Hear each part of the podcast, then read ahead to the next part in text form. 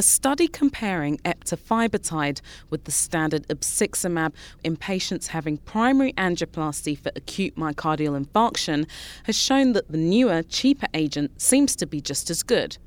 I heard more from Uwe Zeymer, who presented his data on this at the American Heart Association sessions here in Orlando.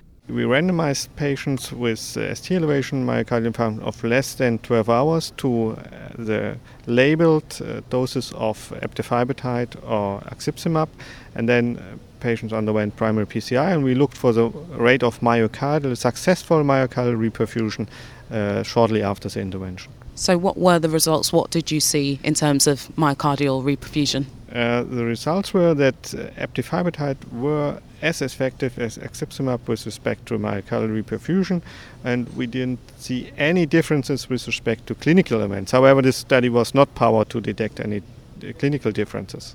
So, was there no superiority in favor of either agent? No, no, they were completely equal with respect to myocardial reperfusion and, and uh, um, clinical events. So, this can have cost implications then?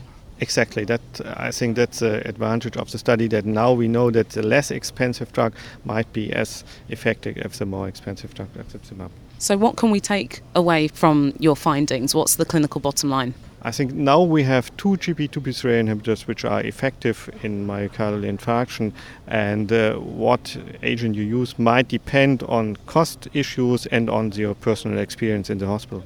That was Uwe Zeymer from the Herzzentrum Ludwigshafen in Germany. For the Audio Journal of Cardiovascular Medicine, I'm Sarah Maxwell.